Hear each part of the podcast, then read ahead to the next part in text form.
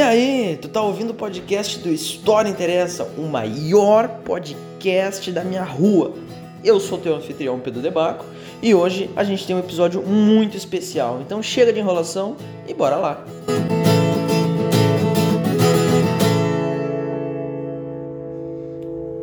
Tudo bem, pessoal? Hoje é dia 29 de dezembro, tô aqui mais um podcast para vocês. E hoje tem a participação especial do meu grande amigo Douglas Eist. Tudo bom, Douglas? Tudo bom. Como é que tá?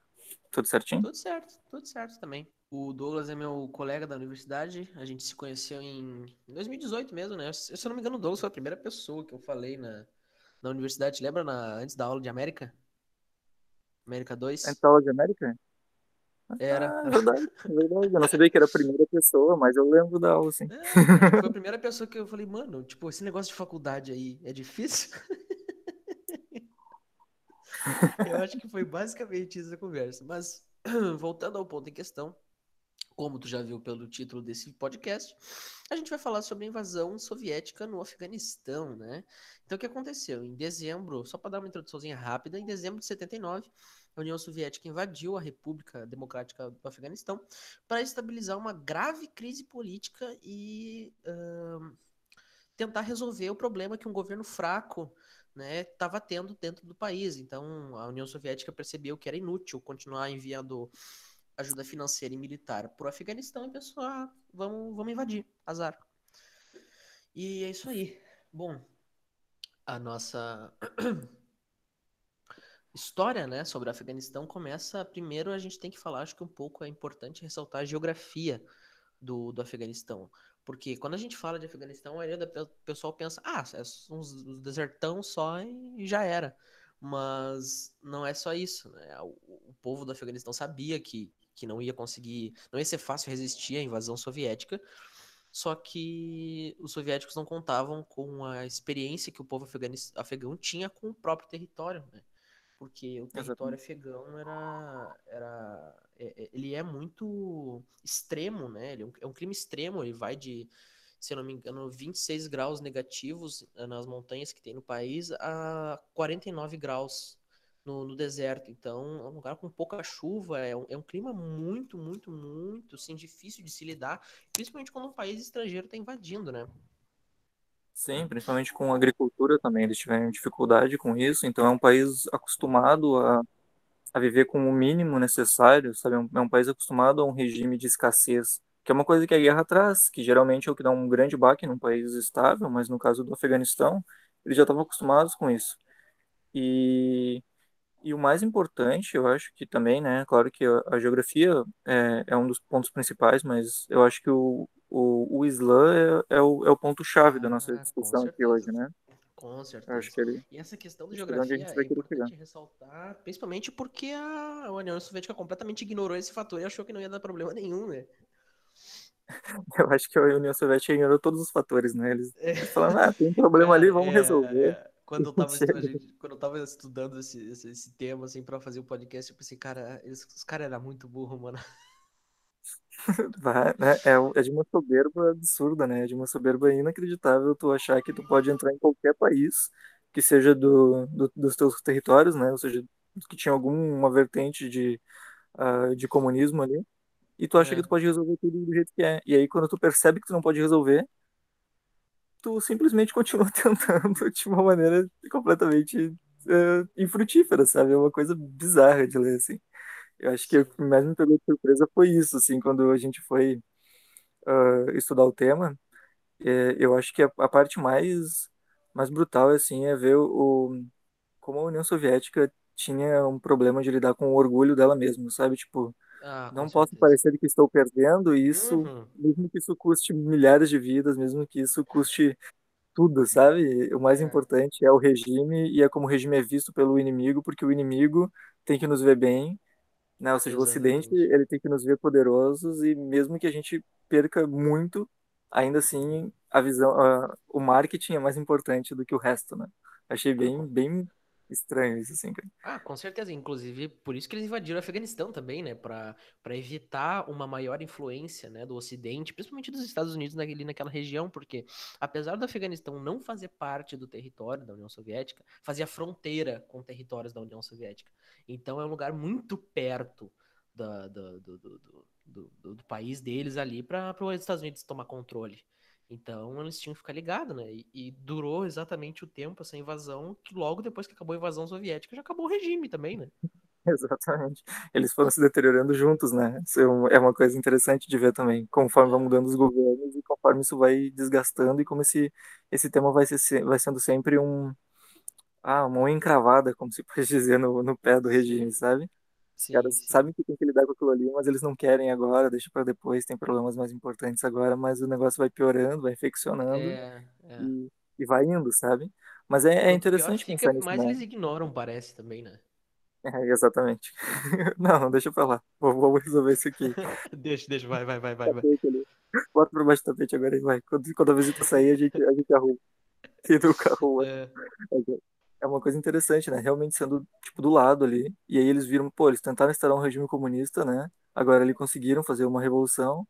Ah, vamos pacificar esse lugar e vamos lá. Sem, sem estudar geografia, sem estudar a a do povo. população, cultura, nada, sabe? Tipo, uma invasão militar e, e sei lá, cara, eu, eu, eu tenho até uma, uma coisa pra comentar sobre isso, mas eu não sei. Eu vou, vou comentar agora só por cima, assim. Mas o Então pior vai. é que eles tinham poder militar pra isso Uhum. mas eles não queriam usar o poder militar porque parecia que eles estavam usando esforço demais para resolver isso, sabe? E aí É, deixaram o negócio crescer, crescer até o ponto de virar um jihad, né? E aí já é. era. Aí não Aí tinha mais o que fazer. entrar mais a fundo nessa questão aí do, É, do problema do, do exército ah, exato. soviético a invasão, né? Mas um pouco sobre o Afeganistão naquela época. Era, é, o Afeganistão tinha por volta de 15,5 milhões de habitantes e essa população era composta por 10 etnias distintas. Então tinha pouco sentimento de uma identidade nacional. O que mais unia a população era a religião. Então, uh, a maior etnia que, dessas 10 que compunham a população do afegã eram os Pashtuns, que era é, eles tinham acabavam por, porque eles tinham 6,5 milhões assim, essa etnia era maior, eles tinham maior influência política. Então, a religião do Islã, que até hoje é a religião afegã, religião oficial do país, era 90% sunita e 10% xiita. E, e, justamente esse Islã que dava era a cola que, que colava a população junta. Então, o que acontece é que era o rei daquela época, ele era ele era muçulmano, ele, ele era do Islã. Então, era ele que era a cola, né? Por menor que, que, que fosse, que unia um pouco mais a, a população afegã, né? Sim, sim, exatamente. Eu, eu acho que outra coisa que é importante ressaltar também, que apesar de ter 15 milhões de habitantes, uh, o tamanho da, regi da região é a França, Bélgica, Holanda e Dinamarca juntos, né? Ou seja, é um país É, um gigantesco, baita de um né? país. Não é um, um país pequeno. Eu até me surpreendi porque eu achei que ele era grande, mas eu não sabia que era tanto, né? Eu, na minha cabeça, eu sempre pensei que ele tivesse um tamanho parecido com o da França, mas quando eu vi que, que é a França, a Bélgica, a Holanda e a grandão, Dinamarca é, juntos, me é surpreendeu. É, exatamente, me É, surpreendeu bastante né? É num território, né, que, que é hum, sofrido ao longo de toda a história da humanidade, né? com É um certeza, território tumultuado, exatamente. Ou seja, é um território que não teve as oportunidades para se consolidar como todos os outros em volta. E eu acho que exatamente o que tu tocou agora é o ponto que, que a gente tem que explicar, porque para entender por que que a União Soviética entrou, a gente tem que voltar no passado um pouco e ver como era com a É, região da monarquia, né? Porque depois disso é que a gente vai conseguindo uh, os estopins para que isso, para que ele aconteça de fato, né? é, Então, exatamente. eu acho que o, o primeiro ponto que a gente pode abordar aqui discutir é sobre o rei, né? E, É, e como o, ele era de fachada, né? Na verdade. é, então, é, entre 33 e 73, o rei Mohammed Zahir, ele governou o Afeganistão, só que ele não era um rei é, que fazia as coisas, não era nem, era, ele era menos que tipo a rainha Elizabeth, assim, que não governa, ele não fazia porcaria nenhuma. Ele era, era descrito como fraco e indiferente, e ele acabou deixando o governo da, da- na mão das- da, da família dele. Ele botou na- nas mãos do, do primo barra cunhado dele, que eu achei isso um pouco estranho. Ah, É. o cara ser primo e cunhado dele. Que era o, É, o Hamed Daoud, ele era tipo o primeiro-ministro, assim, do, do Afeganistão. É, depois ele- eles até chamam de presidente, eu acho, né? Nos textos, né? Mas é, é como a função é de um primeiro-ministro, porque ele é É, líder, mas o rei existe ali e o rei tem poder moderador, né? É importante ressaltar que não, como, não é que nem a Inglaterra, né? O rei realmente tinha poder sim, é. total, só que ele escolheu abdicar desse poder para viver na boa e deixar o Daoud ali se fazendo a parte burocrática da coisa, né? É, então e, o o Daoud, Daoud, ele... Não, pode, pode falar, falar sobre ele? É, o, lá, o. Daoud era um cara. É um- é interessante que ele é ocident, ele, ele tinha um estudo ocidentalizado, ou seja, ele estudou no Ocidente, né? Então ele tinha uma formação diferente dos demais ali. E, e, e ele tinha alguns, alguns pensamentos progressistas, né? Como ah, incentivar a, a educação, ele queria movimentar a economia do país para que ela fosse mais sólida. Então ele começa realmente a fazer algumas reformas nesse meio período, assim, né? Não sei se tu Sim. Concorda com essa parte, eu, pelo menos, Não, claro, eu claro. li, E, e o Daoud, ele, ele governou durante 10 anos, né? De 53 a 63 foi ele que estava governando o país.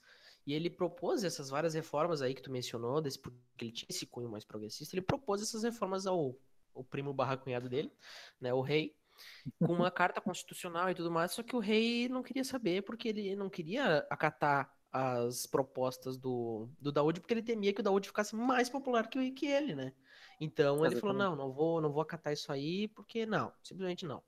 Só que aí o Daoud ficou tão puto com isso, que o rei não dava prestígio pra ele, que ele pegou e foi embora. Se mudou. Se vira aí. Ó, É, como... É sempre bom parafrasear a tropa, de elite, né? Essa pica agora não é mais minha, né? essa, essa Essa pica pica agora agora das é a do. Ele, e ele vai sozinho. Mas é Exatamente. interessante, né? O cara realmente tenta fazer uma constituição, né? Ele propõe uma carta constitucional e o rei decide que não, porque, ah, talvez eles comecem a gostar do cara demais se ele fizer isso, É. sabe? Tipo, uma coisa que é pro bem do país. Ele podia até maquiar isso e dizer que foi ele que fez, sabe? Ele podia ter feito várias estratégias diferentes, mas ele não tá afim de fazer nada. Esse que era o ponto principal, né? É, e o que é engraçado sobre o que tu já falou que ele podia ter dito que é ele, depois que o Daoud foi embora, o rei começou a adotar essas medidas que o Daoud sugeriu. Então, a Carta Constitucional, um parlamentarismo democrático, liberdade de imprensa, pluripartidarismo. Então, tudo que o cara tinha sugerido pra ele, que ele não fez quando o cara tava lá, ele fez quando o cara saiu. Pra ser tudo no nome dele. Ai, cara. É verdade. Ele É, era muito é, comédia. é interessante também que, que depois o, o Daoud ele também vai fazer o unipartidarismo, né? Acho que esse que é o, o ponto central, assim, É, mas da, aí a gente tem que, tem que caminhar um pouquinho até lá. Temos que caminhar um pouquinho até exatamente. lá. Mas mas é interessante pensar nisso, né? Depois ele vai voltar Sim, sim, sim. exatamente o que o progressista É, faria. ele, depois que ele, que ele toma o poder, né? Ele fala assim, não, agora que eu já tô aqui e não quero mais ninguém, não. Mas é, é interessante pensar essa volta que dá, né? Tipo, toma o É, poder e aí já faz uma medida super autoritária, sabe? O contrário do que ele estava propondo, que era uma constituição que regularia o poder do rei, sabe? Então, é, é bem, bem bizarro, né? Mas, então o mundo não gira, ele capota. exatamente, exatamente. Então, é- e é nesse contexto desse pluripartidarismo que o rei Zahir impôs que surgiu o PDPA, que era o Partido Democrata do Povo Afegão, que era de um viés comunista. E o primeiro secretário chamava Nur Mohamed Taraki, ele era um jornalista. Importante deixar esse nome É, ressaltadinho, o Taraki. E o, também outro fundador era o Hafizullah Amin, que ele era um pashtun, que daquela eh, etnia maior que eu falei antes, que tinha mais influência política. E também tinha outro que era o Barba- Barbrak Karmal. Esses três nomes são importantes é, pra gente é, ir indo na história.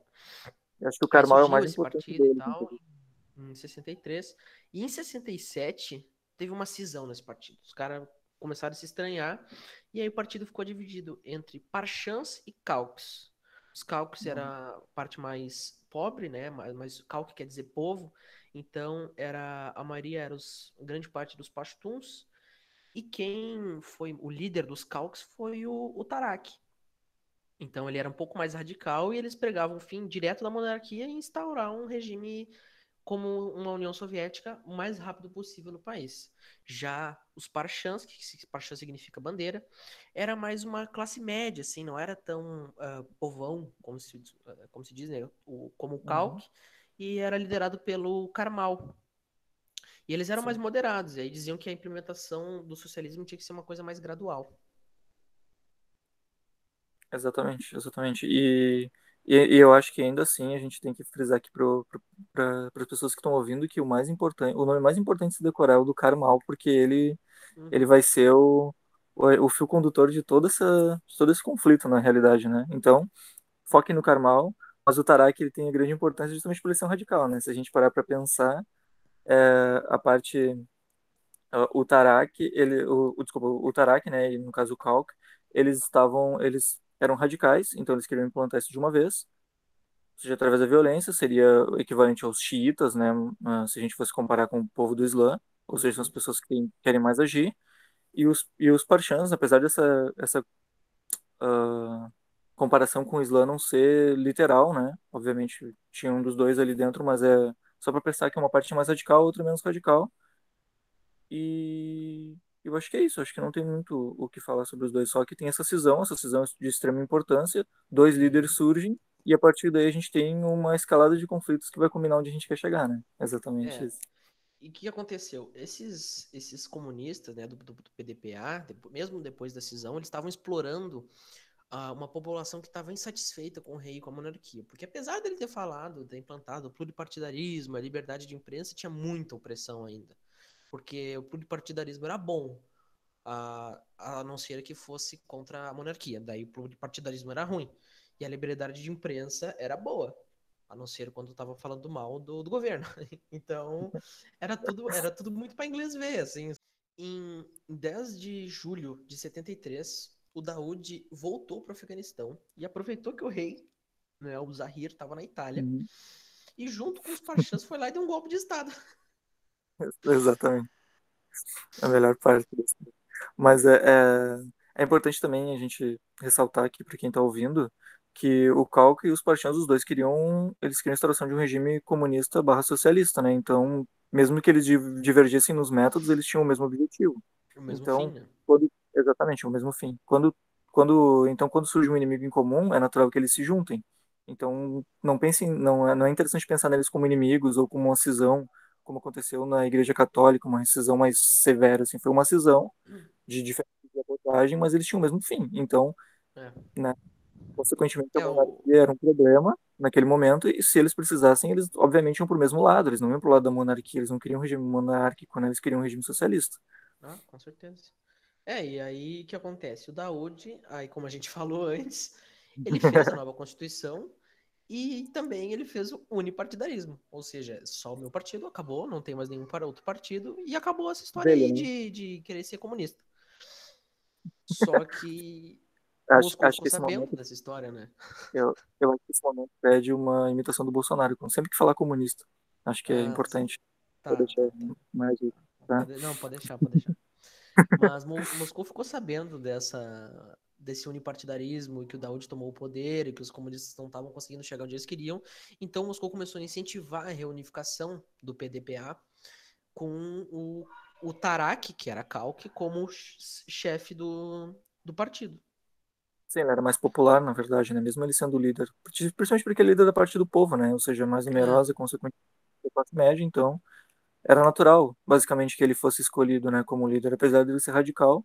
E ele queria realmente implantar de maneira mais eficiente o que a União Soviética apoiava, né? Então era meio que uma escolha óbvia. Só que aí a maionese começou a desandar em 19 de abril de 78, quando começou, foi tipo o iniciozinho do golpe. Olha só que interessante, olha só que interessante. O início do golpe começou com manifestações populares, cara. Olha vê, né? Um dia que aconteceu um negócio parecido, cara. Não me vem agora no- Pois na é, né? Golpe e manifestação popular, olha, que combinação Pois estranha, é, né? pois é, cara. Eu tô, eu tô embasbacado. Bom, ah, as tropas do exército afegão acabaram invadindo o palácio presidencial no, no dia 19 e no dia 27 de abril de 78, às 19 horas, a Rádio Nacional Afegã, é tipo a voz do Brasil, assim, transmitir, imagina, das das 7 horas da noite lá no, no Afeganistão. A Rádio Nacional Afegã transmite a mensagem das Forças Armadas Afegãs. Pela primeira vez no Afeganistão, todo o poder tinha sido entregue nas mãos do povo. É interessante que eles falam isso. É bonito, né? É, bonito, mas Mas é só Porra, bonito no, mesmo, só fica nas palavras. é bonito, cara. Imagina tu tá em casa e É. começa, tipo, voz do Brasil e fala assim: agora é comunista. Ia ser muito bom isso, se isso acontecesse. É interessante, é interessante falar que graças às manifestações era porque o, o Daoud ele tinha perdido muita popularidade, né? Ou seja, o que Sim. o Zahir temia não aconteceu, né? Ele não ficou popular depois de implantar essas medidas. Ele foi, Pois é, quem diria, né? É, quem diria? Ele, Quem ele diria que foi oprimir o povo te torna impopular, né, cara? Tu vê. Pois é, né? Acontece, né? Depende, eh, mas às vezes não acontece tão rápido também. Mas É. o, o povo afegão, como ele não era unificado, né? Os caras não tinham essa. Tipo assim, o governo afegão nunca foi centralizador ao ponto de ter total domínio sobre o povo, como acontece em outros lugares, né? Onde a gente vê ditaduras ou monarquias, assim. Então eles sempre foram muito independentes, né? Porque não chegava nos, nas partes que não eram centrais, né? Nas partes periféricas do, do país, os caras se governavam sozinhos, sabe? Tipo, Brasil no coronelismo, assim, uma coisa bem, tipo, que eu mando no meu território aqui é esse chefe tribal, ele faz isso aqui, então a habilidade de negociar com esses caras é que era chave. E a monarquia não estava tão interessada em fazer isso. E o Daoud vai lá e começa a implantar um monte de coisa que vai atrapalhando a vida de todo mundo. Estava Uhum. acostumado com aquela, aquele marasmo, né? Aquela tranquilidade, assim. E daí eles, ele começa a implantar essas coisas é natural, que ele vai ficar impopular, né? E aí o, o PDPA aproveita disso, né, cara? Eles fazem exatamente o, o que, o que deve ser feito quando se um governo é fraco e tu tem o poder nas mãos, né? O poder do povo, no caso. Então eles vão lá e dão um, um golpe de estado de leve, né? Matam o cara, matam a família dele, né? É. Bem de leve. Bem de leve, fuzila todo mundo. E Mas dizem. o engraçado, e- o Daoud, ele era. Ele se achava, o- se achava o cara, né? Foi lá e não, que eu só agora mando no Afeganistão, mas só deu o golpe quando o rei tinha ido, quando o rei foi, foi fazer uma visita em outro país, né? Porque quando o rei tava no país ele nem se atrevia. lição do podcast é não viaje pra Itália, né? Ah, a puta, gente pode cara. tirar uma coisa dessa história, é isso, né? É, já, já nos anos 70 ele já sabia pra nós não ir pra Itália, né, mano? Exatamente. Aí a Então, gente faz, a gente faz o mesmo erro no Covid, né? E acaba trazendo os coronavírus de brinde. É a vida, a vida da Itália é muito chamativa, né? É realmente atraente. Bom, o Hafizul Amin, que eu tinha falado antes, que era um calque, ele foi colocado no poder do, do Afeganistão. O Barbrak Karmal, que era Parchã, foi exilado. E o Tarak, que era o outro cara, que também era do calque do PDPA, foi assassinado a mando do Hafizul Amin. Então, o Amin já chegou no poder e já começou avacalhando. Era o cara que era praticamente o, o líder eleito, né? É, Do movimento. Então ele já matou o cara e disse: a gente agora é comunista, se virem aí. comunista. Ateísmo. Ah, ó, Segura é, esse então, ateísmo. Aí começa o problema, porque o Amin ele promove uma série de imposições contrárias às doutrinas e às tradições do Islã. E é aí que o bagulho começa a ficar, o ca- o caldo começa a tornar. Porque, como a gente sabe, o comunismo é uma, uma ideologia, até mesmo o socialismo, que é ateia, mano. Eles não, eles não têm nenhuma crença em um Deus superior. E, e, porra, tu chega num país que é 99% da população é islã, e aí tu fala, não, agora o Deus de vocês não serve pra mais nada, aqui é só comunismo na veia e azar. Aí o povo vai falar, peraí, né? Peraí. Exatamente. E é de novo, é de novo aquilo que a gente acabou de falar, né? Os caras nunca tiveram um governo centralizado, eles nunca foram acostumados a, a serem comandados em todos os níveis sociais, né? Então, tipo, eles tinham várias autonomias ao longo das regiões, e o governo central era meio que uma. E, inclusive, o que, o que. ah, O fio condutor do governo central, como tu falou no início, era o Islã, né? Então, os caras vão lá, fazem isso, dizem agora é isso, e, tipo, vocês não podem mais acreditar no que vocês acreditam, né? Agora todo mundo é ateu aqui, porque isso tá, tá no cerne do comunismo, né? A ideia de ateísmo né? Marx escreve sobre não existirem mais religiões, sobre a religião ser o ópio do povo, né? Então, realmente não tem, tipo, não tem é, como eles fazerem um regime comunista comunista e naquela época, claro, né? Vamos deixar isso bem focado, não tinha como fazer um regime comunista nos anos 70 e dizer, ah, não, mas deixa os caras adorarem Alá ali de boa, sabe? Então, era isso ou era isso. E aí óbvio que vai ser a coisa mais impopular possível num país de extrema maioria do Islã, né, de extrema maioria muçulmana. Então, o caos estava implantado, né? Tipo, Sim. the bomb has planted, né? É, Então, e, já era. e, e todas as vezes, né, que o Afeganistão foi invadido, quando eles lutaram, eles não estavam lutando para defender o seu governo, para defender a própria população, para defender o território. Eles estavam defendendo a tradição deles do Islã. Não era uma coisa simplesmente política, era da religião, da tradição, da história deles. Eles estavam defendendo a própria história, por isso que pegou tão pesado para eles assim. Então começa a ter uma resistência, né, anticomunista no, no país e começa a ter uma ameaça de revolução, né, contra esse governo comunista. E aí a União Soviética percebe que o negócio está ficando feio lá e começa a enviar ajuda financeira e militar para o Afeganistão. Só que eles estão vendo que não está adiantando, porque o governo é muito fraco. E eu, Sim, eu acho que, na real, se eles só tivessem continuado mandando as coisas para lá, não tinha dado tanto problema. não tinha dado, exatamente. Né, eles faziam isso com os outros países, né? Com o Irã, por exemplo, né? Eles mandavam ajuda financeira e, como tinha um governo mais capaz, eles não tinham o mesmo nível de problema, né? O, o cerne é que eles realmente decidiram implantar um comunismo num país onde isso não seria Não aceito, né? Então, É, então tipo, tava claro desde o início, os- todo mundo sabia, só que os caras que.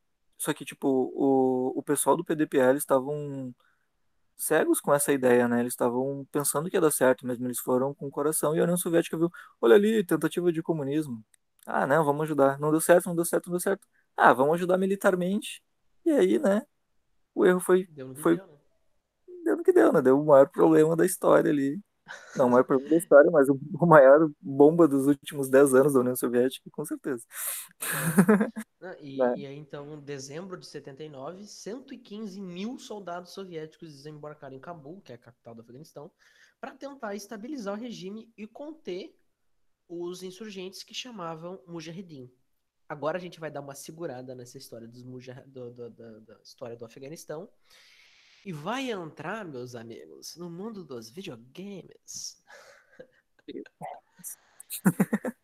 que, que é muito interessante, porque eu e Douglas, a gente tem um jogo em comum que a gente gosta muito, que é o Metal Gear Solid 5 The Phantom Pain. E esse jogo, uma parte dele, se passa no Afeganistão em 86, né? Que a, que a, a ocupação soviética no Afeganistão durou 10 anos, então de 79 até 89. E o jogo se passa em 86. Em 86, o cara que é o, é o Snake, que é o protagonista do jogo, é enviado para o Afeganistão para fazer umas. Tu, do jogo, tu vai fazer umas missões lá. Eu, eu posso só te, te fazer uma pequena correção em 84, que Em ele se passa. 84? 84, é antes do, do Gorbachev. A Thousand Forgiveness. A Thousand Forgiveness, mil É. perdões. Não, não, é só, pra- é só porque eles falam realmente. É, depois a gente fala disso, mas vai lá, continua a tua introdução, perdão. Não. E então, e aí tu resgata um, um- Na primeira missão, já que tu tá no Afeganistão, tu resgata um, um antigo né, colega de, de, de tropa teu, que é o, o, o nome dele, acho se não me engano, é Kazuhira Miller.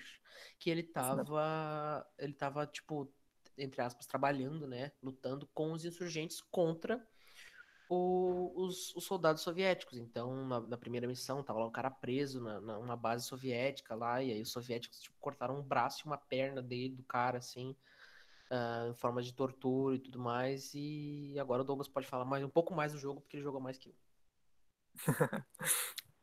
E, e eu acho o mais interessante do o Metal Gear se passa em 84, então, né? E, e a história toda gira em torno do, do Snake, né? Que é um, um cara, um agente triplo, se a gente pode dizer assim. Mas enfim, ele é um, ele é um agente de, ele é um agente de infiltração. E eles tinham construído um pouco antes, né? Do, essa parte uma base militar, uma base paramilitar que era independente, né? Ou seja, era uma terceira força na Guerra Fria ali. Eles tiveram até ahn, bombas nucleares e tudo mais. E, e a parte interessante disso é que é- tudo isso é desmontado, eles sofrem um golpe, a base é perdida. E aí quando o Snake ele, ele volta, né, ativa, ele é resgatado porque ele estava em coma, ele decide ir procurar os antigos companheiros deles. E o primeiro que ele vai procurar é o Kazuhira Miller. E o Kazuhira Miller está preso, torturado pelos soldados da União Soviética no Afeganistão, em Cabul, inclusive, né? E, então o jogo inteiro se passa no território de Cabul, né? O jogo inteiro que eu digo a primeira parte, né? A parte do Afeganistão inteira se passa em Cabul. E é muito interessante tu ver o relevo montanhoso, uh, o clima desértico, as, as várias bases militares que, que a União Soviética tinha construído no Afeganistão. Então tu pode ter uma boa ideia disso. E o jogo tem uma, um recurso interessantíssimo, que é o, as fitas tapes, aquelas fitas que a gente que mais os nossos pais usaram. Fita cassete, exatamente, mas não de vídeo cassete, as fitas de escutar no radinho, assim. Fita então, é cassete. É... A vídeo cassete é que tu bota pra assistir. A cassete é a pequenininha mesmo do rádio. Ah, não, não lembrava o nome mais. E olha que eu sou mais velho que tu, né? Bem mais velho, inclusive, era pra eu lembrar. mas essas coisas a gente vai esquecendo. Mas enfim.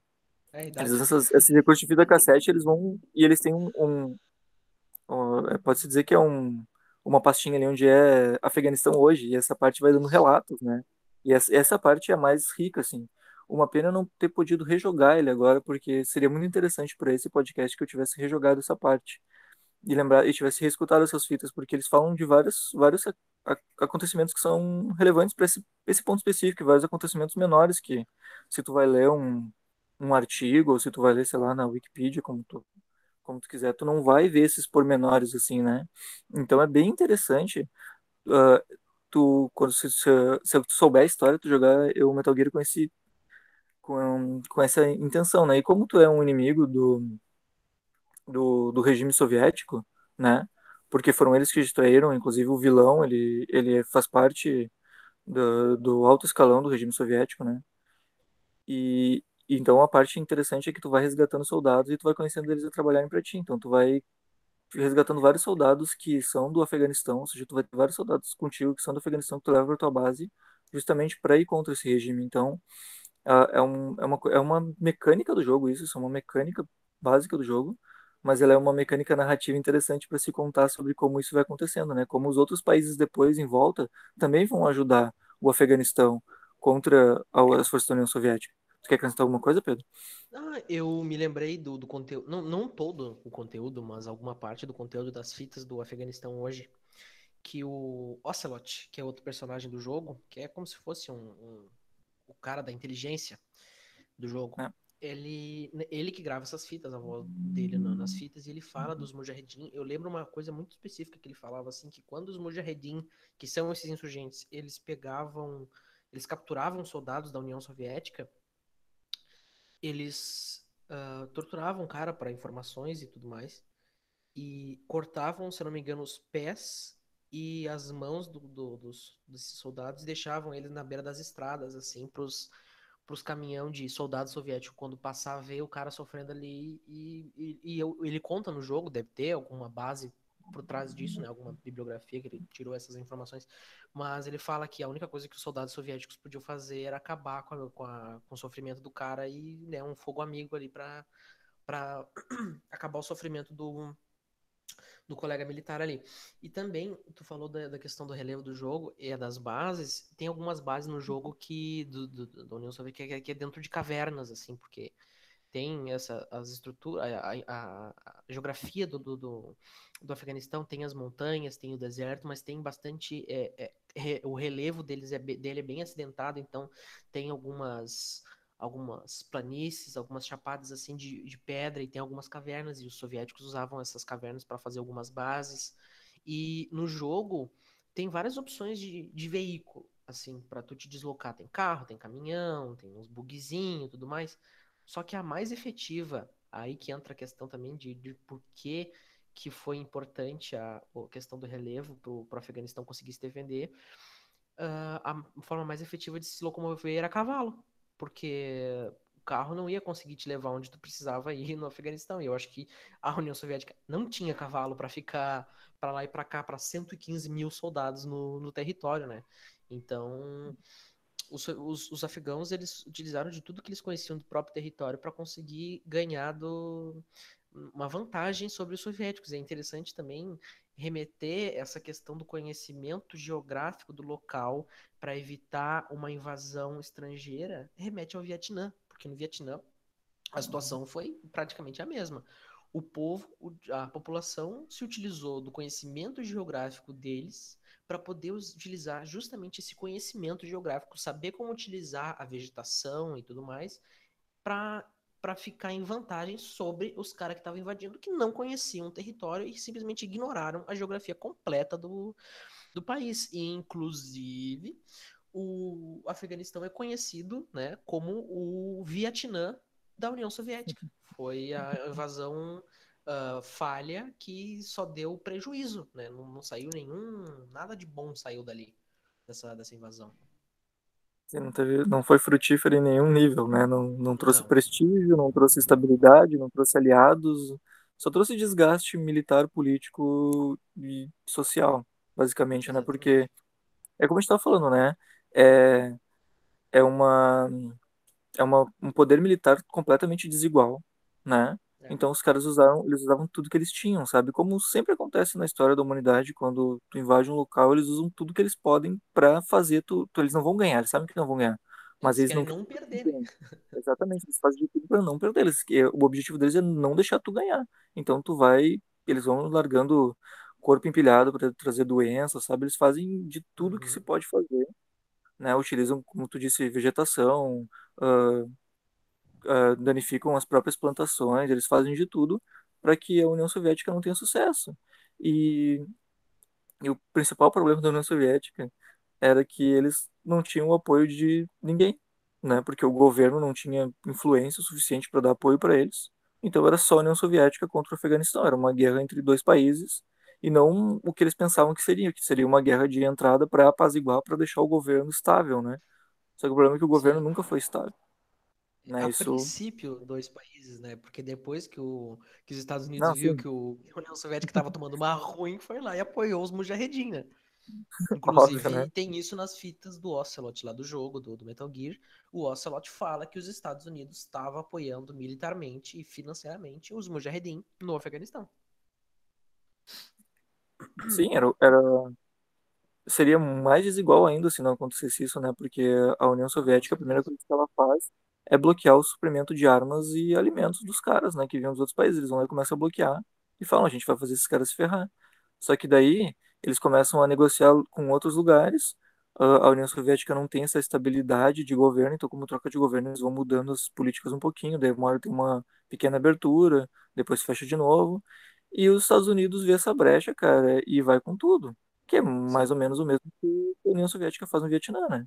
Se tu parar pra Sim. pensar também apoiam, sabe? É uma coisa que é natural, eles são inimigos, eles não querem brigar diretamente, então eles vão apoiar todo mundo que tá conseguindo ter algum sucesso contra o inimigo, né? É. Então, não, e a, e a, a, União Soviética já chegou na ignorância né, no, no Afeganistão, porque já chegou com 115 mil soldados, e a primeira coisa que eles fizeram quando eles desceram do avião foi matar a porra do presidente. Então o Amin foi deposto e assassinado pela KGB. E aí o Barbrat Karamal, que tinha sido, que era o Parchã que foi exilado, que era o mais moderado, foi posto no poder pelo, pelo governo soviético. Exatamente, que era que, daquele, que era daquela primeira divisão lá do, do PDPA, né? Que era Exato. o cara, que era o Parchã, como o Pedro disse, né? Do partido mais moderado, e aí era o que sobrou, né? Então eles trouxeram o cara, como o cara era mais moderado, era mais fácil de negociar com ele, botaram ele no poder, e tudo deu errado. Exatamente. e os problemas. E não funcionou né, nem um pouco. Os problemas do exército com o governo, com o Kremlin, era, era constante, assim, né? Porque era uma desconfiança mútua. Né? No texto que eu li, falava uma, uma desconfiança uhum. mútua desde 1917. Né? Então, desde o golpe bolchevique, os militares já não gostavam do, do, do, da, do governo soviético. Então eles não aceitavam ser moldados segundo a doutrina comunista. E, e, o Lenin, tá, é o Lenin tratava eles como burguesia, né? Isso sim, que era o primeiro ponto. Sim. O Lenin tratava isso como se fosse a elite, como se o exército fosse um, um, um mecanismo burguês de manutenção de poder. Então eles tinham, eles perderam todos os privilégios que eles tinham naquela revolução, né? De início isso era um ressentimento. E depois eles vão fazer pouco para mudar isso, na verdade, né? O Stalin mata todo o alto escalão, inclusive. E o Lenin, que tu falou, que, que viu os caras com burguês, ele, quando percebeu, né, quando, quando, ele, quando ele assumiu o poder, ele pegou e colocou comissários do Partido Comunista no exército, para promover, justamente uhum. promover a doutrinação comunista das tropas. Então, esses comissários do partido eram temidos e odiados, né, pelo, pelo pelos militares. Imagina, o cara veio lá e falou, não, agora todo mundo comunista. Então, né, tiro para todo mundo. E aí tu falou, o Stalin, ele, ele, ele matou um monte de oficial superior lá, que a maioria dos caras, era, a patente era superior a coronel. Então, ele, ele separou o exército da política. Então, ele tirou esses comissários, mas ele não queria que o exército tivesse qualquer tipo de relação com a política do, da União Soviética. Então, isso agravou mais ainda a relação do governo com o exército. É, o, o Stalin era meio paranoico, né, com esse negócio de ser deposto, né? Então ele faz essa, esse golpe, meio paranoico, que, que eufemismo, né? Bonitinho. Uh, então, o Stalin era totalmente paranoico com esse lance de ser deposto, de perder o poder. Então ele começa a fazer exatamente isso que o Pedro falou, cara. Ele vai lá, destrói toda a alta, o escalão do exército e bota os parceiros dele, sabe? E aí eles com isso. O exército não se sente seguro com essa, com essa invasão completa de um, de um cara extra, sabe? Tipo assim, invasão civil completa no exército, sabe? Os caras têm os, a hierarquia deles, eles são ensinados a respeitar isso de um, de um modo absurdamente cego, até se tu parar pra pensar, né? É uma coisa, quase uma lavagem cerebral participar do exército. E aí os caras vão lá e destroem tudo que tu acredita, sabe? E botam uns, uns caras novos, assim, e isso nunca vai pegar bem, sabe? Isso sempre vai ficar uma ferida aberta ali na instituição. E no início da invasão, quem era o presidente, né, o secretário-geral da União Soviética era o Khrushchev. Nós, então, Khrushchev permitiu que os militares tivessem uma certa voz ativa na defesa nacional. Só que mesmo assim, os militares já ficavam de olho aberto com o, o, o com, com o Kremlin, né? Porque tem voz uhum. ativa até a página 2, né, cara? Porque Deus o livre contrariar os caras, né? De novo, tudo assassinado de novo.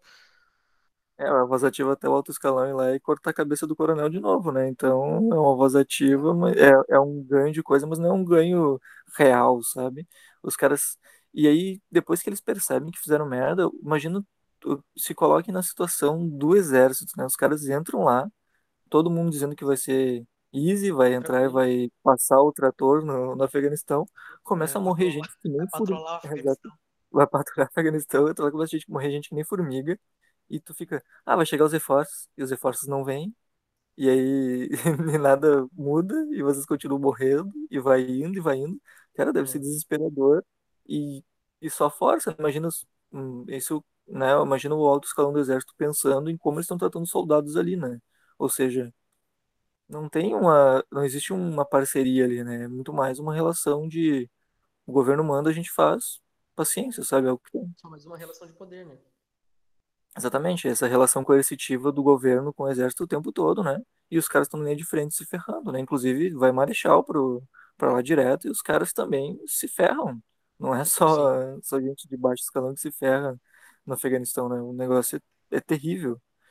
Né? É, uma estra... é, é como a gente falou no início, né? Não foi pensado, não foi decidido, os caras não estudaram o é. mínimo para isso. Eles só decidiram invadir porque eles podiam, sabe? É. É, compl... é então, foi, foi isso que aconteceu, né? O Kremlin, ele queria, é, o governo da União Soviética queria uma estabilização rápida, então enviou o maior número de soldados que eles podiam para o Afeganistão, né? Achando que ia ser super rápido. Só que os militares eles perceberam que estava tava, tava errado, isso era um equívoco, né?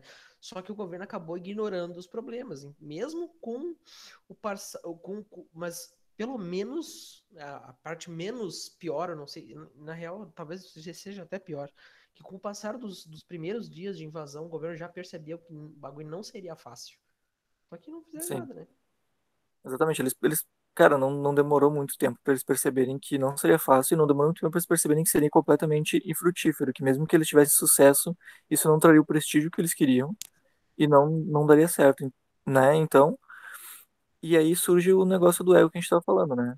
A União Soviética muito com a mídia internacional né, com a parte de relações internacionais. Então eles chegam e, falam, e, e pensam, se a gente mandar um, agora um grande contingente, mais 100 mil soldados, os caras vão perceber, ah, a União Soviética não conseguiu invadir com esse baita exército o, o território do Afeganistão, que já está todo deteriorado, né, ia pegar mal para eles. Então eles decidem não fazer nada. Se é. ferra aí. Boa sorte. Não, e depois do, depois do Khrushchev, quem assumiu como secretário-geral da União Soviética foi o Yuri Andropov. Então Sim. ele recebeu o presidente do, do, do, Paquistão, que é um, é um país vizinho do Afeganistão, E os dois acordaram em estabelecer uma, uma solução diplomática para o conflito, mas isso aí foi só um teatrinho político, né? Porque o presidente do... Olha só que fala da puta, mano. o presidente do Paquistão ele já tinha feito um pacto com os Estados Unidos para passar arma e suprimento para os mujahedin pela fronteira do Paquistão. Maluco, duas caras pra caralho. Exatamente. E o, e o Andropov é, é importante ressaltar que ele já assumiu fraco, né? O cara já assumiu É, não no seu melhor estado de É. saúde, então. ele já tipo, tava no ronco do o- Todinho, mano. Exatamente, já tava no. Roupa do tadinho, muito bom. E aí, eu nunca tinha visto essa muito. E aí ele pega, e os caras já sabem que ele vai ter que ser substituído, então ele já assume com essa ideia de tipo. Só que o cara era maluco, né? O cara era completamente fora da casa, né? Ele, ele continua mantendo essas, essas mesmas políticas, então tem esse teatrinho bonitinho, não resolve É, nada, é. e, ele, e eles continuam na mesma estratégia, meu, bombardear civil, bombardear gente que abriga soldado, fazer ah, ataque contra a população desarmada. Uhum. Isso não química. resolve. Exatamente. Isso não, não só não res- exatamente. Isso só não resolve o problema, como também gera uma revolta da, da população, porque a população vê esses caras como os piores inimigos, né? Ou Sim. seja, várias vezes quando tu vê um exército invadindo um país, tipo, por exemplo, os Estados Unidos no, no, no Iraque, tu vê eles bombardeando os caras, mas tu vê um outro lado ali levando água, sabe, fazendo essas, essas coisas, porque a população não odeia eles tanto e não ferre com eles, sabe? E eles nem fizeram isso, mas eles só foram lá e E tocaram o terror. É, e o, o Andropov, ele era. Ele, ele fazia isso tudo, mas por trás era todo aquele teatrinho, né? Então ele dizia, ele disse que ia solicitar a intervenção da ONU para que os Estados Unidos e o Paquistão parassem de abastecer os, os mujahedin. Mas essa intervenção da ONU que ele estava dizendo que ele solicitaria era só para ganhar mais tempo e também melhorar a imagem da União Soviética. Ele, não, nós vamos Uhum. entrar em contato com a ONU, não sei o quê, para a União Soviética pagar de boazinha, né? Sim, Então, em exatamente. Eles 83, a primeira ordem dele foi: não, mano, subjuga os insurgentes a qualquer custo, arrebenta tudo. Arregaça Cabum, né, cara? É loucura total. E, e é interessante tu pensar essa, esse, esse lance com a ONU, né? Essa parte das relações internacionais, que é bem, é bem simples, né? Os caras, a União Soviética começa a, a ir com a ONU exatamente pelo motivo que tu falou, mas no fundo eles estão pensando assim, tomara que a ONU pense assim, bah, esse, esse governo, esse conflito tinha que acabar. E deles têm uma desculpa boa para tirar as tropas e dizer, não, foi a ONU que mandou, a gente saiu porque a gente tá respeitando as relações internacionais. Os caras Exatamente, dar mano. de qualquer jeito e não tem como tirar sem parecer ridículo, né? Sem parecer que eles tomaram o maior surra da vida, então eles ficam pensando, ah, vou, vou apelar pra ONU, vamos lá, vai que eles, vai que eles são atitude e salvam a nossa vida, né? Isso é bem, é bem engraçado, né, a gente pensar nisso. Aí o Andropov, né, que a gente já falou que ele já tava no, no, no ronco do Todinho, ah, lembraram de enterrar ele, né, porque ele, ele tinha morrido e só esqueceu de enterrar, mas daí lembraram de enterrar o cara, e aí quem assumiu como secretário-geral foi o tal do Chernenko. Então esse Sim. Chernenko discursou lá no Politburo e falou que ia resolver os problemas do conflito di- dimo- di- diplomaticamente e tudo mais. Falou a mesma coisa que o Andropov, só que igual, não faz porra nenhuma. O que todo mundo falou antes também, né? Só que o, É. o Chernenko é o, é o Andropov ah, com cheirado de cocaína, né? Porque o cara é maluco da cabeça, né?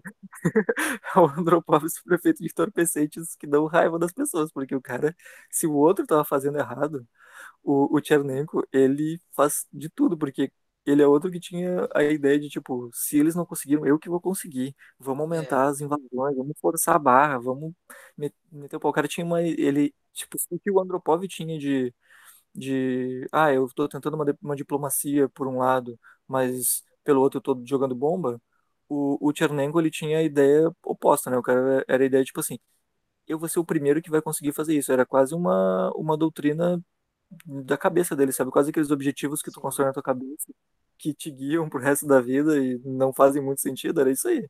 Desculpa ter É, falado. só. Não, capaz, não. Ah, eu te convidei pra isso mesmo. Mas, apesar do, do- desses fracassos constantes, né, do, do Chernenko, ele aumentou e tudo mais, o, o efeito do combate tudo mais, só que ele aumentou tanto pra não evidenciar a veracidade do discurso dele, né? Pra não parecer que ele tava falando tanta, tanta mentira. Só que tava começando a coisa a ficar cada vez mais feia, porque a resistência da, da- dos mujahedin já tava com mais de 100 mil homens, e o exército soviético não tinha mais tanta gente lá, porque eles estavam morrendo à torta e à direito, né? Exatamente. Semiomes é o que chegou lá em 79, né? É, Ou seja, é 83, 84. é de 83, oit- é 83 e 84, né? Que é exatamente o, o período que o Metal Gear começa, né? Ou seja, o Tchernenko que tá lá tocando terror nos caras. Então, é, é bem interessante jogar o jogo pra, pra ver essa- essas partes acontecendo. É, é, é incrível tu, tu, depois que tu lê sobre a história disso, tu saber como é a geografia do Afeganistão na tua cabeça, assim, né? Tu ter essa ideia de montanha e coisa, porque Sim. antes de jogar Metal Gear, a minha ideia do Afeganistão era um deserto gigante. Uhum. E, e na verdade, só 10% do Afeganistão é completamente inabitável, né? Até as partes É, desérticas são habitáveis, então não é, não é bem assim que é o lugar, né? É um, é um lugar de, que ele é geograficamente rico e culturalmente rico, não só, não é só o deserto, né? E não é só o mesmo povo que mora ali. Então, sim. Ah, desculpa, pode falar. Não, não, termina, termina o teu raciocínio. Eu já tinha terminado já. Então tá, então vou falar, O cala a boca. máximo eu complementar alguma coisa, mas eu nem lembro. Ah, não, é que eu ia dizer que a gente já tinha mencionado, né, que o, o povo afegão tava, tava muito ligado a essa, resistir a essa invasão justamente por causa de, para defender suas tradições ah, do Islã.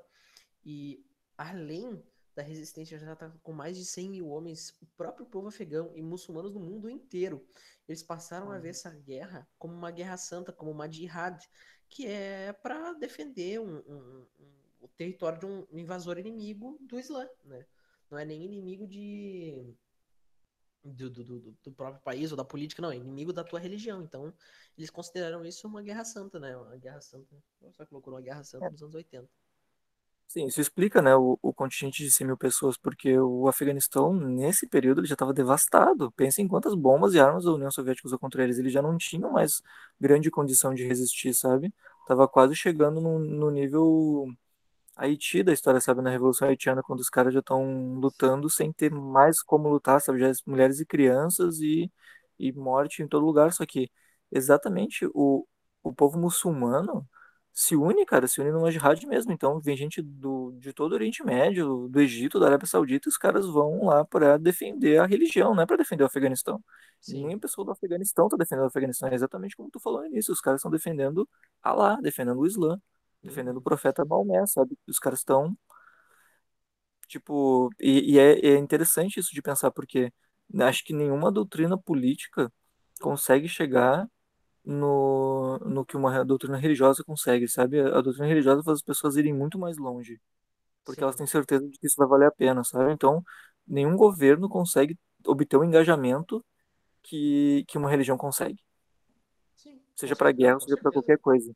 Então, o poder que eles tinham ali além de, de, de poder de conhecimento estratégico, territorial, né, e o poder da fé, e, e eles tinham esse poder de, de, de ter um, um objetivo de luta muito maior do que qualquer soldado, que inclusive estava meio que rompido com a ideia do alto escalão da União Soviética, né? Ou seja, é a fórmula para que desse merda mais ainda. Exato. Não, e aí agora, em- aí em, em março de 85 apareceu o, o Gorbachev. Ah, agora o Gorbachev falou, não, sou contrário, vou resolver. Aí ele prometeu a, que ia retirar as tropas, só que, ah, só que de novo a, a- ai, ai, isso me dá agonia, cara. Porque os caras, não, meu Deus do céu, a nossa imagem, né? Pelo amor de... Eu nunca vi um país mais inseguro que a União Soviética, né? Então, Exatamente. eles não queriam retirar as tropas porque isso seria uma declaração de derrota. E aí ia ferir a imagem da União Soviética pro Ocidente. Ai, mano. Os caras não se garantia. Os caras não se garantia. A União Soviética é um adolescente no Instagram, né? Não, só posso postar coisas boas e bonitas. Só podemos, só temos que estar do bom da nossa vida. quantos, Ah, quantos likes os Estados Unidos teve na foto? quantos likes? Olha a inveja que os Estados Unidos vai ter de mim aqui no Afeganistão, sabe? É umas coisas muito idiotas. Ai, meu Deus do Ai, céu. eu não eu resisti a fazer essa comparação, mas ah, é interessante. A gente, a gente percebeu também uma coisa, que a gente não falou aqui, mas que é, que é real, que vai ser ressaltada, que é sobre ah, os relatórios maquiados que passavam pro Politburo, sabe? O, o, ah, o, o Comitê Central, né, do Partido Comunista, né? Aquela, aquela, aquele Comitê Central ali, eles passavam relatórios maquiados pros caras. Então, Sim. Tchernenko, E todos os outros faziam exatamente isso, né? Eles passavam, o Andropov também, eles passavam um relatório dizendo: não, a gente está obtendo sucesso, tá tudo indo certo, vocês preferem que a gente faça isso aqui ou isso aqui? E daí os caras acabam tomando as decisões, mas na real eles estavam recebendo um relatório maquiado e eles não tinham a, a dimensão do que estava acontecendo lá e de quão ruim estava e de quanto eles estavam prestes a perder total. Então o pessoal do, do Politburo não tinha como nem se preparar nessa coisa. E aí o Gorbachev acho que é o primeiro cara que vai meio que abrir a real para eles, né? Dizer, olha, Tá tá ruim foda, a gente, ou a gente sai ou a gente sai, cara, não tem muito o É. que fazer. Só que de início ele não, como você tava falando, ele não tem, ele, ele tá recém assumindo, então ele não tem esse respaldo político, né? Ele tenta primeiro se consolidar, ganhar uma popularidade, se manter no poder para depois tentar implementar o que ele quer, né? Você pode continuar. Não, e, e e o interessante é que mesmo com a evolução bélica que a União Soviética tinha, as forças especiais, os Spetsnaz, que quem a gente falou de videogame, quem joga videogame sabe o que, que quer dizer Spetsnaz, ainda mais, né, por causa do Call of Duty. Mas o exército ele tinha constantes baixas e, e tava cansado, não tinha mais determinação para ficar lutando, porque não ia, aquilo lá não ia a lugar nenhum, os militares já sabiam, só que os militares falavam, o governo falava, não, não, vocês têm que lutar pela pátria mãe, a Rússia, não, União É, Soviética, não, a gente tem que fazer não sei o quê. Não adiantava nada. Então, em outubro de 85, o Gorba... olha, olha o que, que o Gorbachev, líder da União Soviética, falou peraí, peraí, peraí. É, mano. interess- é interessante falar o que ele falou em março, né, primeiro. que o Gorbachev, É, em março, ele fala pro Karmal que, olha, a gente te apoia, a gente quer manter o regime do o teu regime aí, mas a gente não vai ficar aqui para sempre, cara. Tu tem que começar a andar com as próprias pernas, tu tem que começar a cuidar da, da revolta com os teus próprios soldados. A gente tá fazendo tudo sozinho aqui e vocês não vão ter apoio da gente para sempre. Mas o Karmal não levou isso muito a sério na época, né? É, Agora pode é, falar essa parte. tava certo também, né? Não levar a sério, porque, meu Deus. Bom, de- de- depois que o Douglas falou essa história do Gorbachev, se liga no que, que ele sugeriu pro Karmal. Ele falou assim, ó, não, Karmal, seguinte, olha só, ah, essa revolução socialista e invasão foi um fracasso, e o Afeganistão devia adotar um regime democrático capitalista que respeitasse as doutrinas e valores do Islã. O que aconteceu? O Karmal ficou puto da cara. Não tem como não rir, né, cara? É, Cara, tão triste eles falarem isso. Imagina, imagina quanto deve ter doído pra esse cara puxar essas palavras e dizer, ó, cara, não tem o que fazer, meu. É, ah, vira, vira democrático aí e adota um, um regime que aceita o Islã, porque não vai rolar. Não tem mais o que fazer. Cara, eu acho que, que o Gorbachev era tipo, mano, um Michael Scott, assim, porque essa parte do conflito é, é muito, me dá muita agonia. Parece que eu tô vendo um episódio de The Office, sabe? Não, nós temos que fazer, não, sei o que, bababá. Cara, pelo amor de Deus, o cara não tinha um pingo de noção. E aí o, o, o Gorbachev em 86 falou: não, a gente vai optar por uma saída política. Saída política, não tem nada a ver com nós estar tomando um couro. É simplesmente político. Então ele dizia que ele estava esperando uma estabilização, justamente essa política, né? Ele dizia que estava esperando que o governo do Karmal se estabilizasse para ele fazer a retirada. Só que isso não ia acontecer, não. Há quantos anos o Karmal tá tentando estabilizar esse governo? Quer dizer, não tá tentando, né? Porque o Karmal tá fazendo porra nenhuma, né? Então, há quantos anos isso não aconteceu? Ele achou que. Por que que ia acontecer agora, sabe? É, é uma ideia muito de jirico, né? Tu, tu espera, não, vai dar uma melhoradinha, né? Alguma hora tem que melhorar. É o cara caindo no poço, né? Não, alguma hora a gente chega no fundo. E o fundo É, nunca chega, né, cara? é. Não, não, daqui a pouco vai, daqui a pouco vai. E a gente sai de fininho. É, então, os, os- os soviéticos perceberam que esse Karmal era fraco e super dependente do, do, do, do, do- do poderio soviético. E ele não ia tomar nenhuma medida de estabilização. Então, no fim de 86, o que, que aconteceu, cara? No fim de 86, quando tu pensa que a situação não podia ficar pior, tu estava errado. Porque no fim de 86, o Gorbachev ele expressou desgosto profundo com os sucessivos fracassos do Exército Vermelho. Então, que ele, tá, ele acabou dizendo então que o exército não era a solução para os problemas da invasão, mas estava aparecendo mais o obstáculo. Ou seja, os caras estavam lá tudo morrendo, não aguentavam mais lutar. Aí o Gorbachev falou assim: "Teus vagabundo!"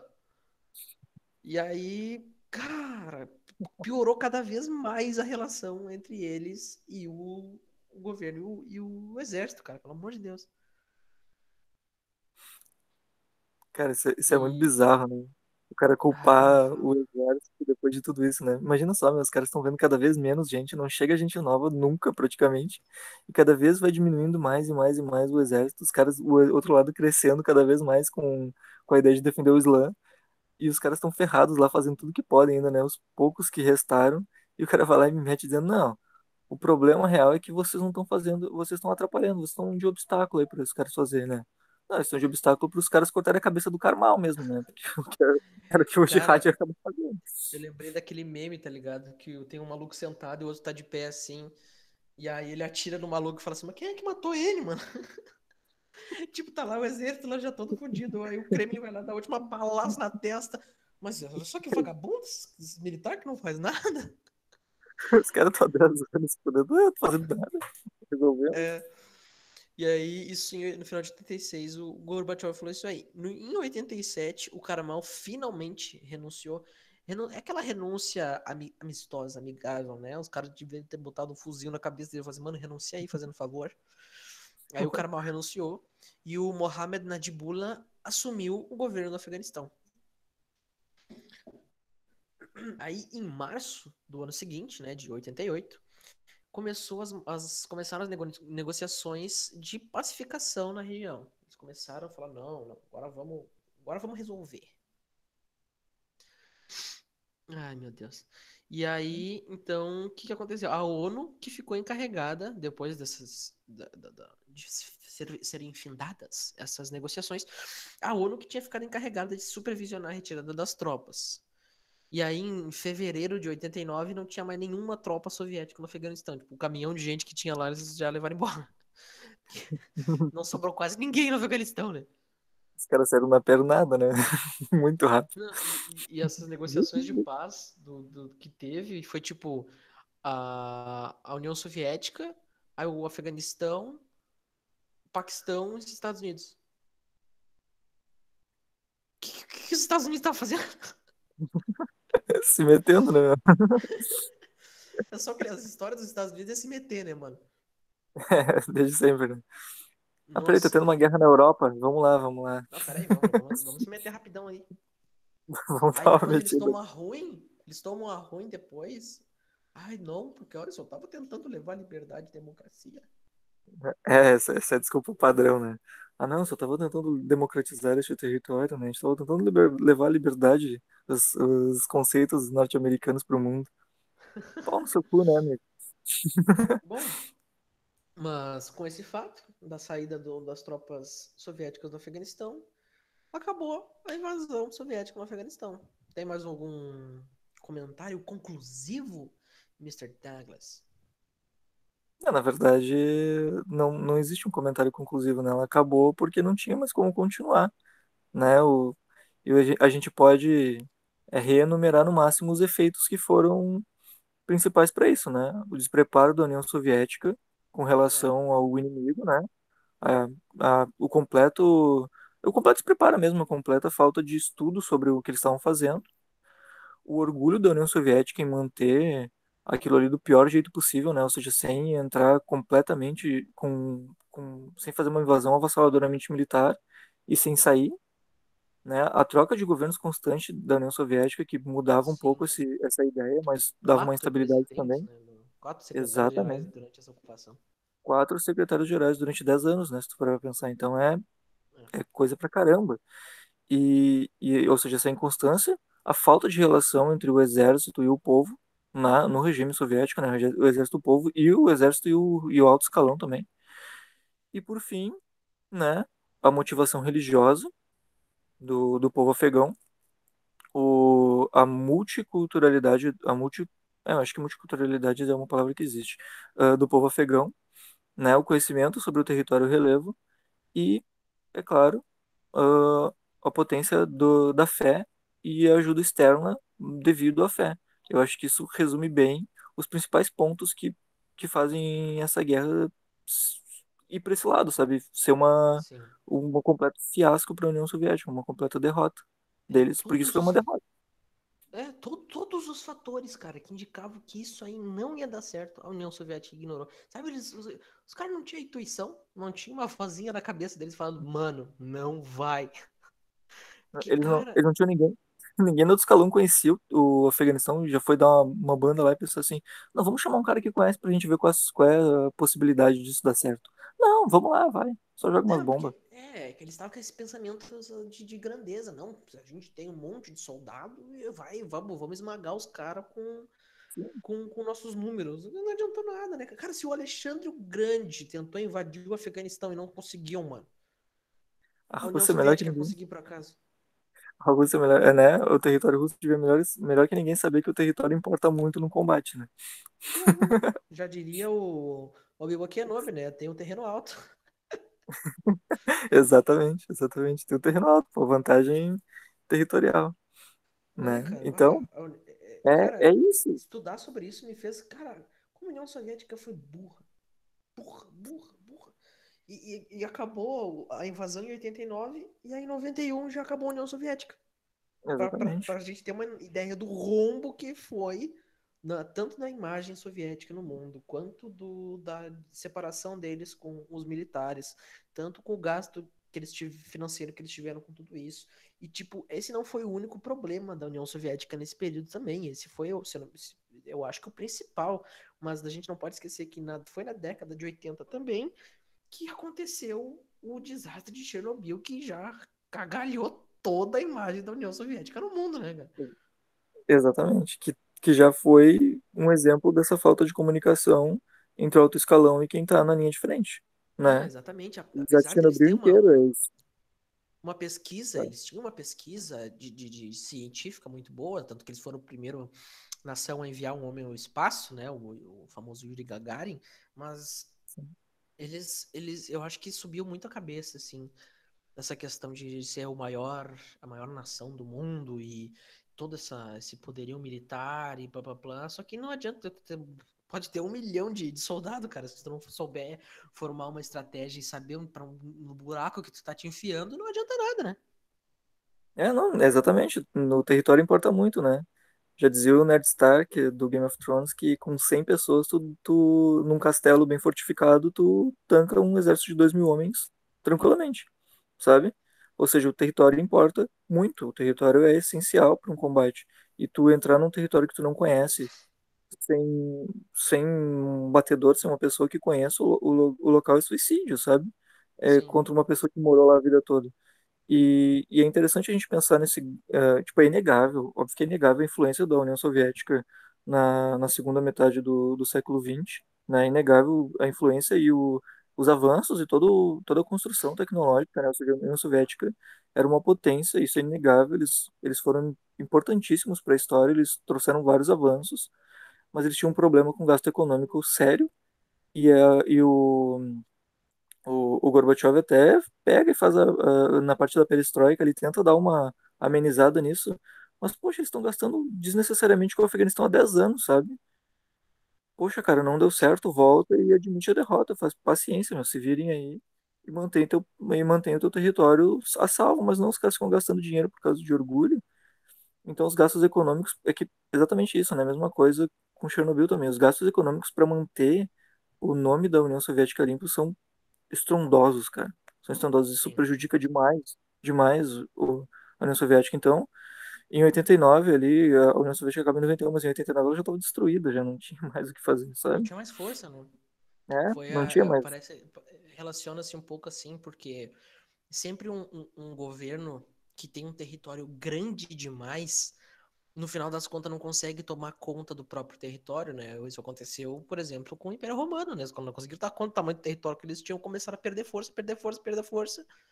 Deu o que deu. Sim, Império Romano, Império Persa, Gengis Khan, todos esses caras que exploraram demais não conseguiam manter o, o início lá da invasão, sabe? Tu, tu começa dominando um lugar, tu vai, tu chega lá no outro lado do mundo, e aquele outro, o Império Britânico também não, não conseguia mais, Sim, né?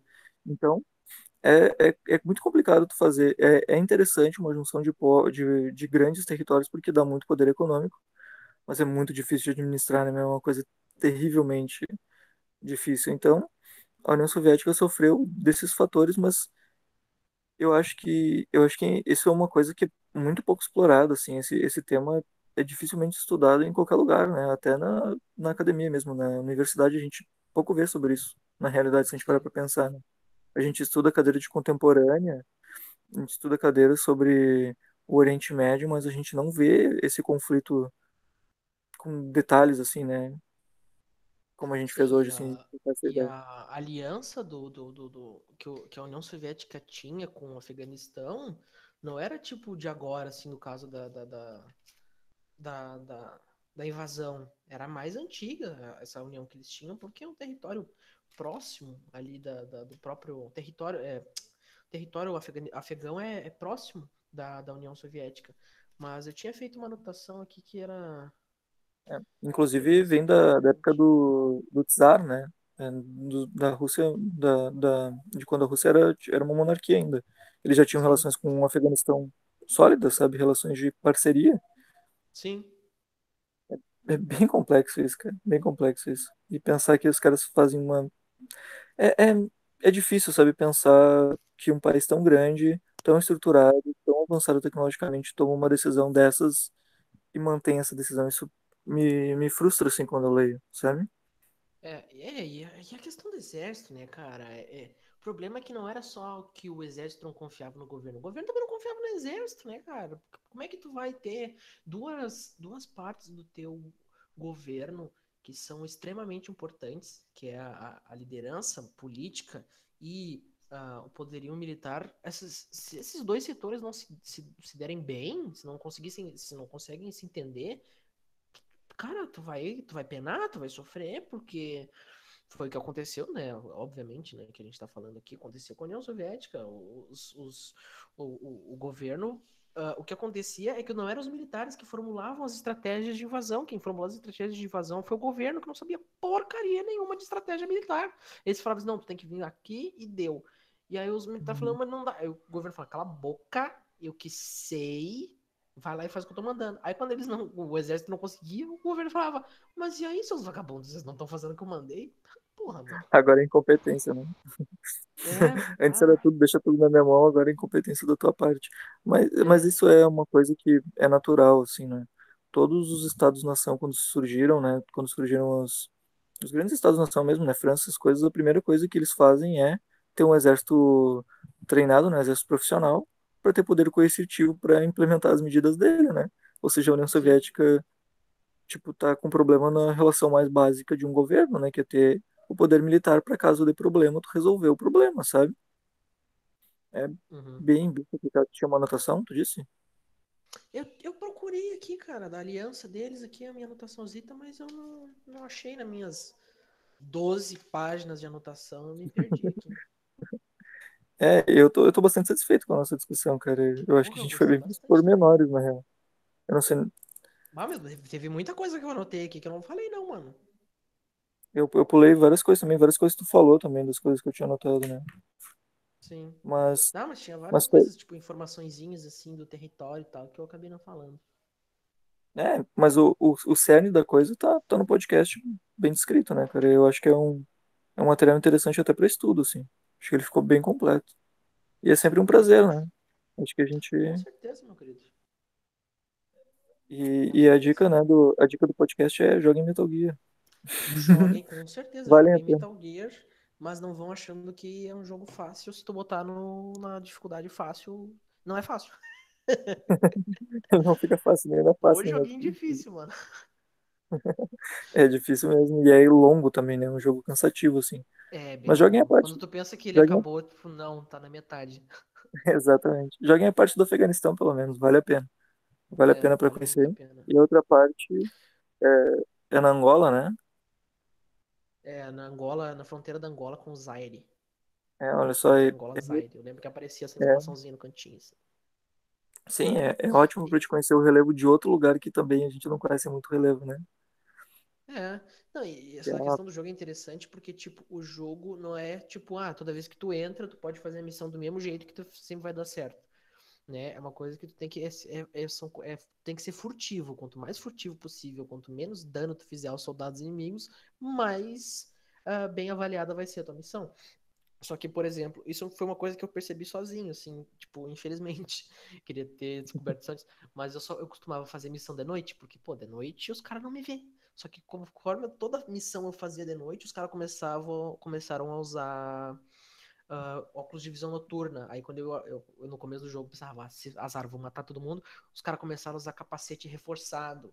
E aí, quando eu usava só uma camuflagem, eles começavam a procurar mais as, uh, no chão onde eu tava com a coisa que eu usava de camuflagem.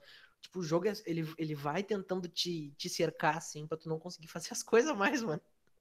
Sim, exatamente. Quando tu é um cara que é muito sniper e vai atacando os caras lá do outro lado da, do, do território e só furando os caras, eles botam os caras de balão que quando tu atira neles, eles dão um barulhão e, e, e tipo, faz toda a base entrar em, Sim. em, em modo de defesa, né? Ou seja, o jogo é muito inteligente nessa ideia de, Uhum. de, tipo, de aprender contigo, de, de É, tentar counterar a tua, a tua, teu método de jogo, né? Sim, e aí outra, né? Tu não é, tu não só entra no Afeganistão lá e faz, tipo, eles te explicam o que que, o que eu gostei que a gente citou, né? Eles te explicam o que que tá acontecendo no país quando tu chega no, no Afeganistão, né? Eles te explicam, tá acontecendo isso, isso e aquilo, pá, pá, pá, pá, pá, pá. E os soldados soviéticos no jogo, bah, os caras são brutos, mano. Os bichos não querem nem saber, né? Também as ordens que eles recebiam. Mas imagina os a caras de pegar um, um tradutor, tu tem que pegar um tradutor de russo, daí tu pode interrogar os caras antes de tu, tu, tu vai, chega por trás dos caras e pega eles numa, num mata-leão, aí tu pode interrogar os caras, sabe onde é que tá os inimigos, onde é que tá o que tu tá procurando, não sei o que. É bem legal.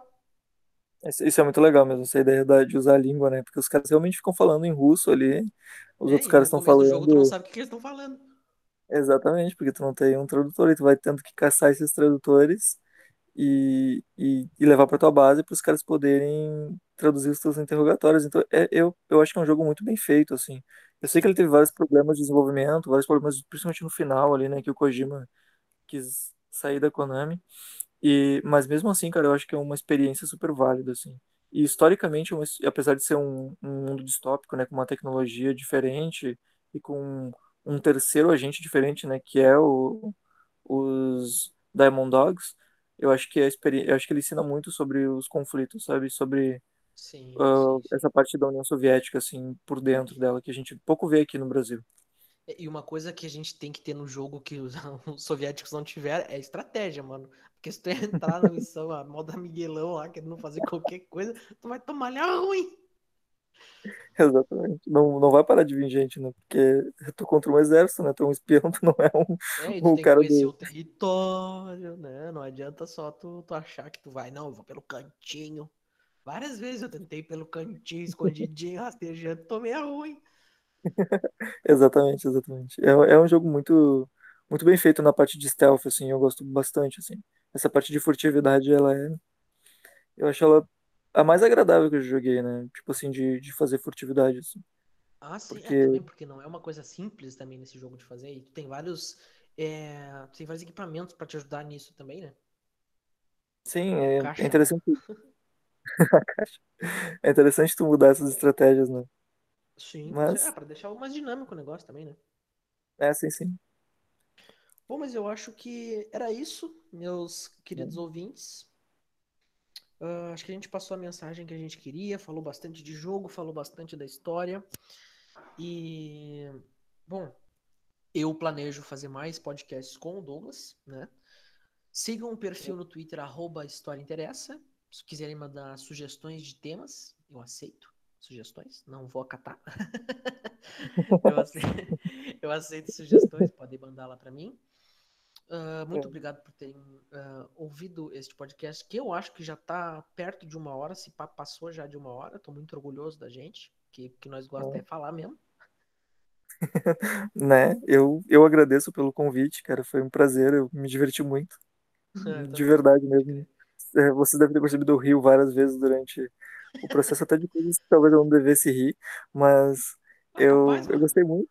Eu acho que eu acho que eu tô eu tô empolgado. Sempre que quiser, eu tô disponível. pode É deixar, eu só, te chamar assim. A gente já, a o tema. gente, eu e o Douglas já discutimos umas ideias aí que a gente tem para uns pros próximos podcasts aí, algumas ideias que a gente teve fazer sobre uns temas, não necessariamente a ver com história, mas que podem envolver história se a pessoa que tiver ali pretendendo fazer o esquema ali quiser.